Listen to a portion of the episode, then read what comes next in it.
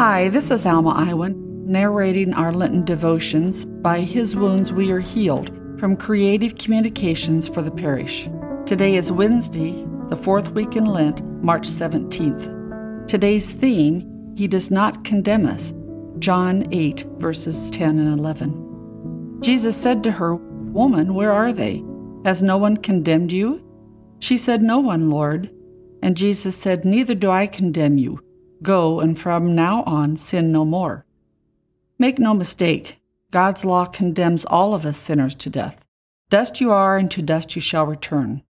The soul that sins, it shall die. That's the bad news.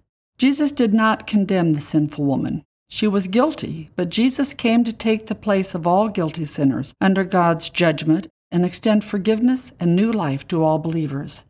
There is now no condemnation for those who are in Christ Jesus.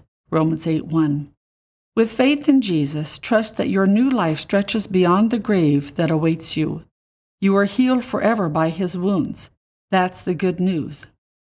As I reflect on this, I'm reminded I've never been caught in the midst of sin, brought out before others, and publicly shamed and condemned for my sin the way this woman was. And this has probably never happened to you either.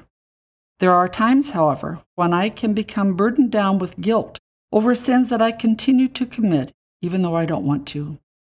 It's the go and sin no more that I struggle with, and sometimes feel guilty about, knowing that I continue to struggle with certain sins. It's at those times that I need to take all my cares, concerns, and guilt to the Lord, spending time in His presence, asking for His help, and being reassured that I am His. Let's pray.